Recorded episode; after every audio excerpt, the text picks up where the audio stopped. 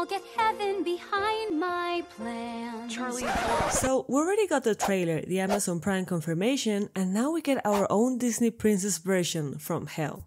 Hello amigos, it's Cass House here, and the hype for Hazbin Hotel is just starting. It seems like every day we get new insights into this long awaited project, and I'm personally loving it. Thanks to the show's panel at New York Comic Con, Vivzie was able to reveal new content prior to the official release on January 2024. With this new sneak peek, we finally get to hear the characters' new voices, including Charlie's, Vaggie, and Angel Dust. Additionally, the list of the official voice actors is out now, with Erika Henningsen as Charlie Magne, Stephanie Beatriz as Vaggie, Amir Talai as Alastor, Blake Roman as Angel Dust, Keith David as Husk, Kimiko Glenn as Niffty, Alex Brightman as Sir Pentious, Christian Borle as Vox, and Joel Perez as Valentino. I could not imagine a better cast, and by the way, Jill Harris, the original voice actor for Charlie, publicly congratulated Erika for landing the role, so we have her blessing. Now, let me briefly dive into this opening sequence. Some fans were not convinced with the new character designs, but Charlie really shines here and keeps the same golden retriever energy from the pilot, with Vaggie being the more reasonable and grounded girlfriend looking out for her. On the other hand, Angel Dust's voice is clearly different. However, the content and delivery of his lines remains very much the same. He's still a sassy demon. The surroundings confirm that not much time has passed. Perhaps this sequence comes right after the ending of the pilot, since we see demons still dealing with the aftermath of the extermination day. Now, something that is key to this episode is the mention of a meeting with some representative from heaven. Presumably, Charlie is happy due to the chance to hold a meeting with the angels to discuss her redemption project. By the end of the song, she appears to walk towards some kind of heaven embassy within hell. The building has a completely different aesthetic from the rest of the Pride Ring, with hues of light all over. My theory is that this is when we'll see Adam for the first time, and he will reject Charlie's plan, most likely in his own prickish way, which might send Charlie into a spiral over her preconceived ideas of heaven and angels as these all benevolent creatures. But let me know if this theory makes sense for you or if you have one of your own. Apart from this, we also got an update on the official website with some pre-order options grouped into three packages. These include merch such as commemorative pins, trading cards, a keychain, and all of them include early access to episode 1 and 2 on the A24 app, as well as a Q&A with Viv and the cast. It's unclear how long this will be available, so I would hurry up a little bit if I were you. As a bonus, we have the titles for the first two episodes. This according to the public listing as we do not support any leaks on this channel. They are called Overture and Radio Kill the Video Star respectively. These are some big hints, so let me know if you want me to cover the theorized plot of these episodes on another video. Don't forget to support the channel guys with a like and subscribe to get more content. Thank you for watching and I'll see you in the next one.